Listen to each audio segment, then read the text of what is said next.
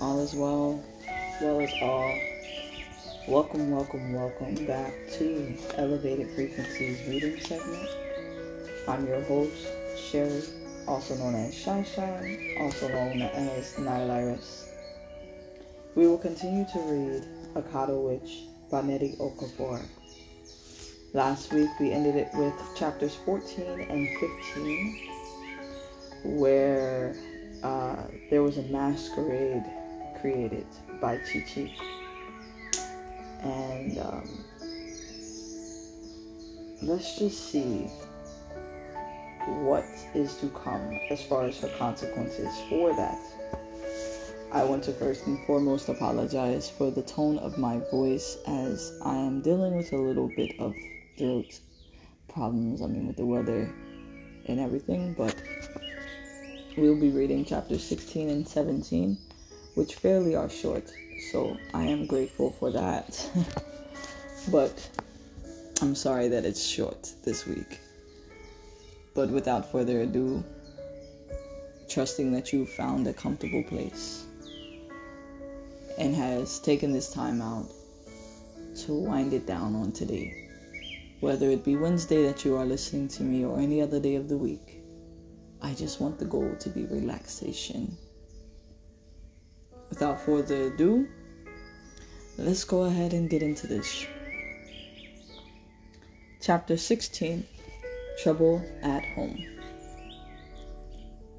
The funky train stopped right in front of Orlu's house. Chi Chi had only looked away when Sunny, Orlu, and Sasha tried to say goodbye.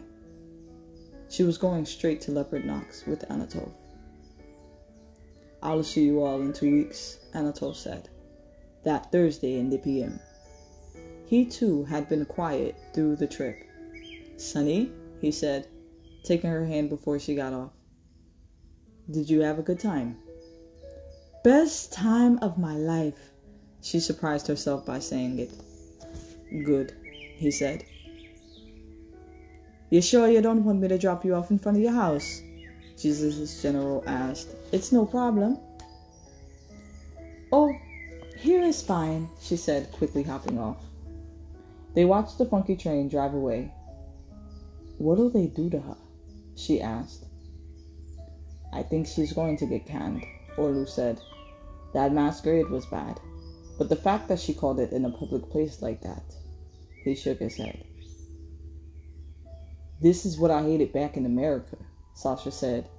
What? That people get punished when they deserve to be? Orlu said. You should be going with her. I should, he said, looking at his feet. Then he sucked his teeth loudly and kicked some dirt. No one is willing to push the envelope. So what if she called up a damn Mo Aku and it went wild. She still did it. She still performed the most sophisticated juju any of them had ever seen. True, but you're wrong, Orlu said. We can't live in chaos. The ages are set for each level for a reason. You can be able to do something and not be mature enough to deal with the consequences. Just like like a girl who develops breasts too fast. It doesn't mean she's mature or anything. Ugh, Sunny suddenly said. I'm going home. I'll see you when I see you. Peace, Sasha said, hugging her. See you in class, Orlu said, also giving her a, a hug. After a moment's hesitation, he kissed her on the cheek. She touched her cheek and looked at Orlu with wide eyes. Sasha chuckled. She didn't dare look his way. As she walked slowly down the street, she heard them start arguing again. Sunny returned home to music playing and her father's laughter. His friend Ola was visiting, and they were mildly drunk on palm wine as usual. Good afternoon, Ola said when he saw her trying to slip unnoticed to her room. Good afternoon, she said, trying to shake the dislo- dislocated feeling she was experiencing. It was like two realities fighting for dominance. Hi, Dad. She froze. The ghost hopper was sitting on his head. How was your weekend? he said with a lopsided smile. Um, It was good, she said, working hard not to look at the ghost hopper. Dad, there's a a leaf on your head. When he brushed his head, the ghost hopper leaped onto the arm of the chair. She slipped away before he could say any more. She heard her mother laughing in the kitchen and speaking in rapid English. She had to be talking to her sister Chinwe, who lived with her African American husband in Atlanta. Ah, you know you miss it, her mother was saying. You can't even find half the ingredients there for a decent egusi soup. Pause. I know. Mm-hmm. I plan to, but only when she's. She noticed Sunny come in and smiled. Ready. You want to talk to her? She just walked in. Hang on. Sunny, come and talk to your auntie. Auntie Chinwe was one of Sunny's favorites. Her mother said that she was the free spirit of the family and that Sunny's grandfather considered her a disappointment. In addition to marrying an Akata, as her grandfather called her African American husband, Auntie had also decided not to become a doctor. Instead, she'd studied dance. Now, she was a degreed professional dancer with a group called the Women of the Bush. She taught dance at Columbia University. The DVD of her shows was one of the Sunny one of Sunny's most prized possessions. You must have had fun, her mother said, kissing her cheek and giving her the phone. It was great, Mama, she said. Thanks for letting me go. She patted Sunny on the head. Hello, Sunny said, holding the phone to her ear. Her mother left the room to give them a little privacy. Sunny, Auntie said. How are you? I'm fine. I hear you went out with your friends yesterday. Yeah, it was great. It was nice to be out of the house and all. With her peripheral vision, she could see two ghost hoppers sitting on a bunch of plantains on the floor. One of them was munching on the stem, so there was more than one. Well, I'm glad that you've made some good friends and that my sister has finally loosened the leash. You're a responsible girl, and you should be treated that way. Sunny felt a little guilty. Auntie? She stepped over to look into the hall to make sure her mother wasn't hiding behind the door, as she often did. Mm-hmm. She lowered her voice. Tell me about Grandma. Just a little bit. Something. Every time I ask Mama, she refuses to tell me. There was a pause. A long pause. Auntie? Are you there? Hello? Yes, I'm here, Auntie said. Where's your mother? She'll be back in a minute or. What do you want to know? Was someone teasing you? No, she said. No, nothing like that. You sure?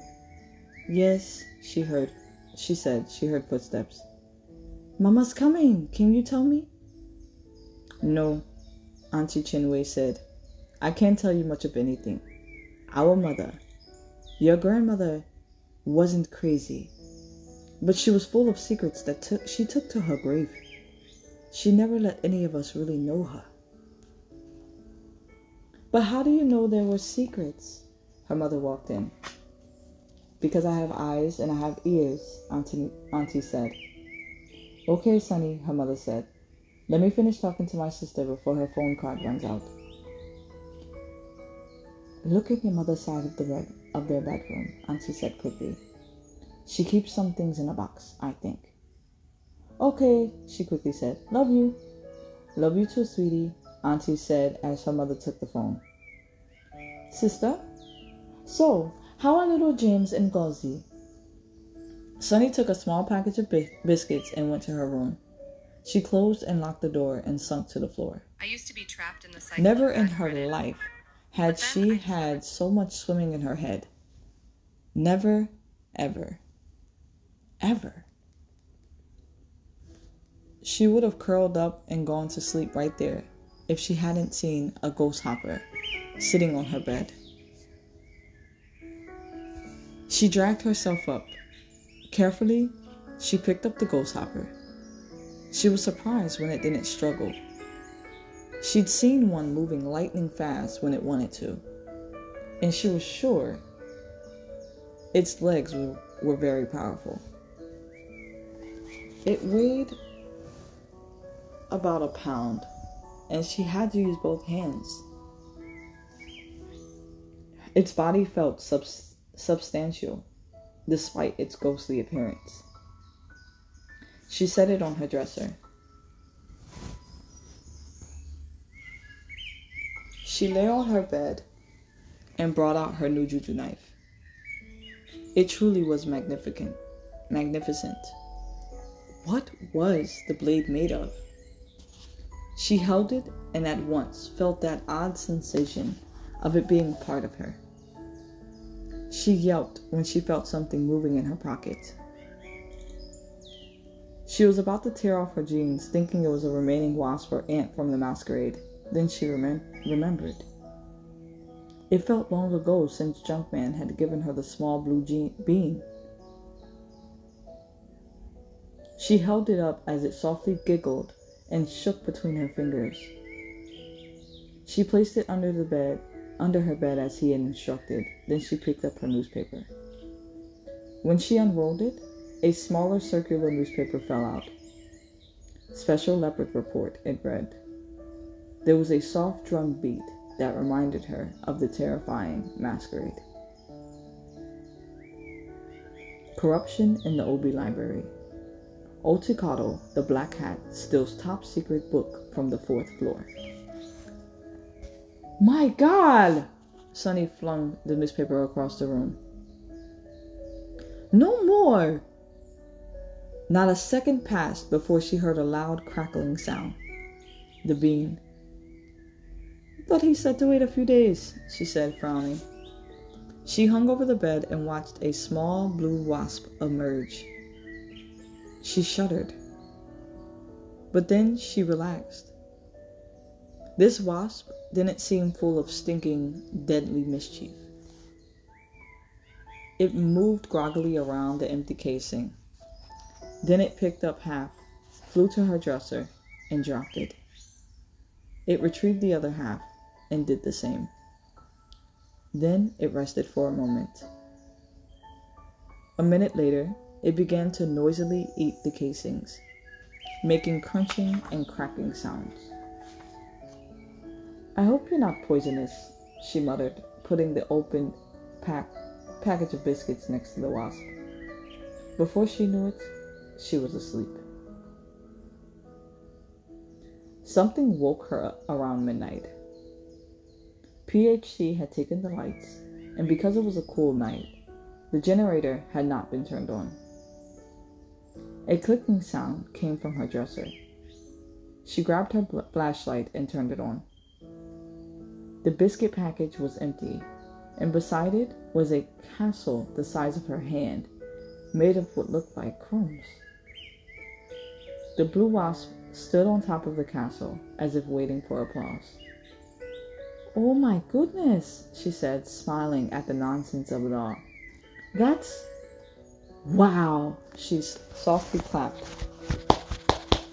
And the wasp buzzed with pleasure. She spent the next two hours doing homework before finally going back to sleep. The end of chapter 16.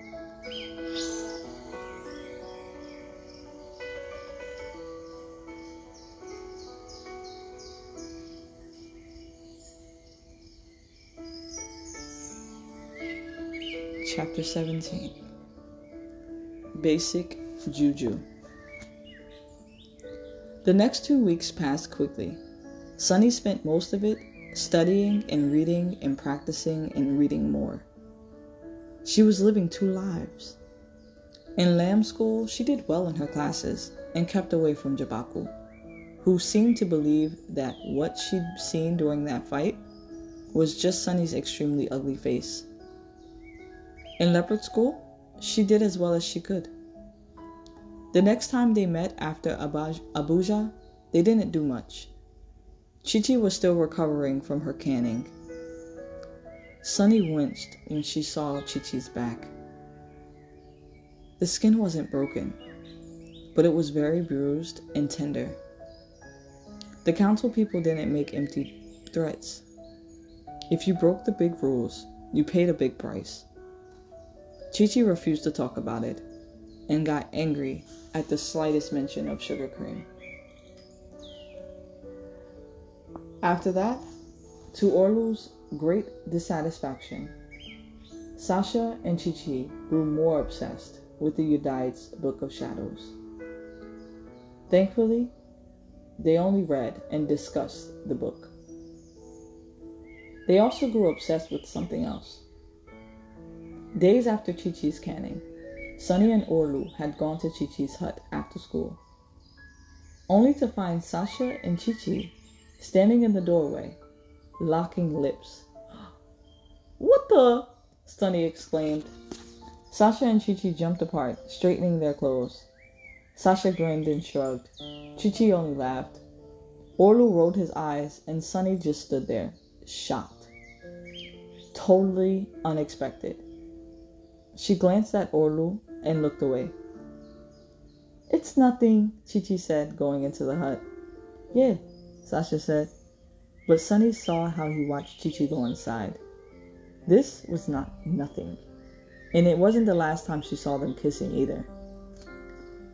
On top of this, Orlu was careful around her.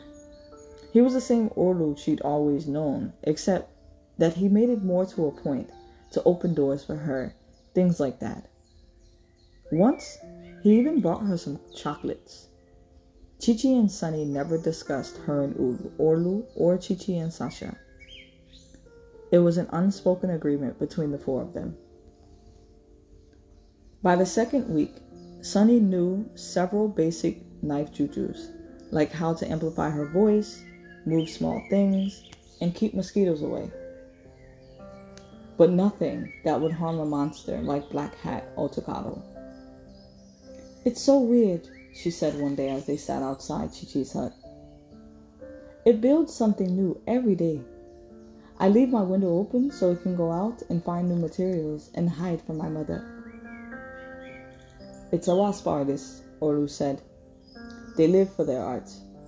If you want it to live for a long time, make sure you let it out like you've been doing and show it that you appreciate its work. I'd smash the thing, Sasha said. My sister had one when she was small, and when she forgot to give it praise once, it got pissed and stung her. Its sting paralyzes you for 10 minutes, so you can do nothing but watch it build, watch it build its final masterpiece. Then keep watching as it dramatically dies. The damn things are psychotic. Not if you treat them well, Orlu said, you shouldn't be forced to treat anything well, Sasha said, giving Orlu an annoyed thought. It should be your choice. Not all things are a choice, Orlu said. Some things should come naturally. For me, it. Will you two shut up? Chichi snapped. Sunny laughed. Things were back to normal. The end of chapter 17. I told you guys, short and sweet this week. Um, there were no Nsibidi images, sorry. Um, but I will still, you know, upload that chapters 17 and 18 are now out. Uh, I mean, 16 and 17 are now out. But dang, I feel bad for Chi Chi. She got canned, y'all. And that is that was her punishment for doing the. And I just feel bad because it sounds pretty painful. Um, but yeah, next week we will be reading chapters 18 and 19, and I look forward to reading this with you guys. Um, I'm so grateful for the alignment that these chapters were short based off of how I'm feeling. But um, we will continue to read, read, read. Reading is fundamental. Um, and until next time, stay true, stay you. Namaste.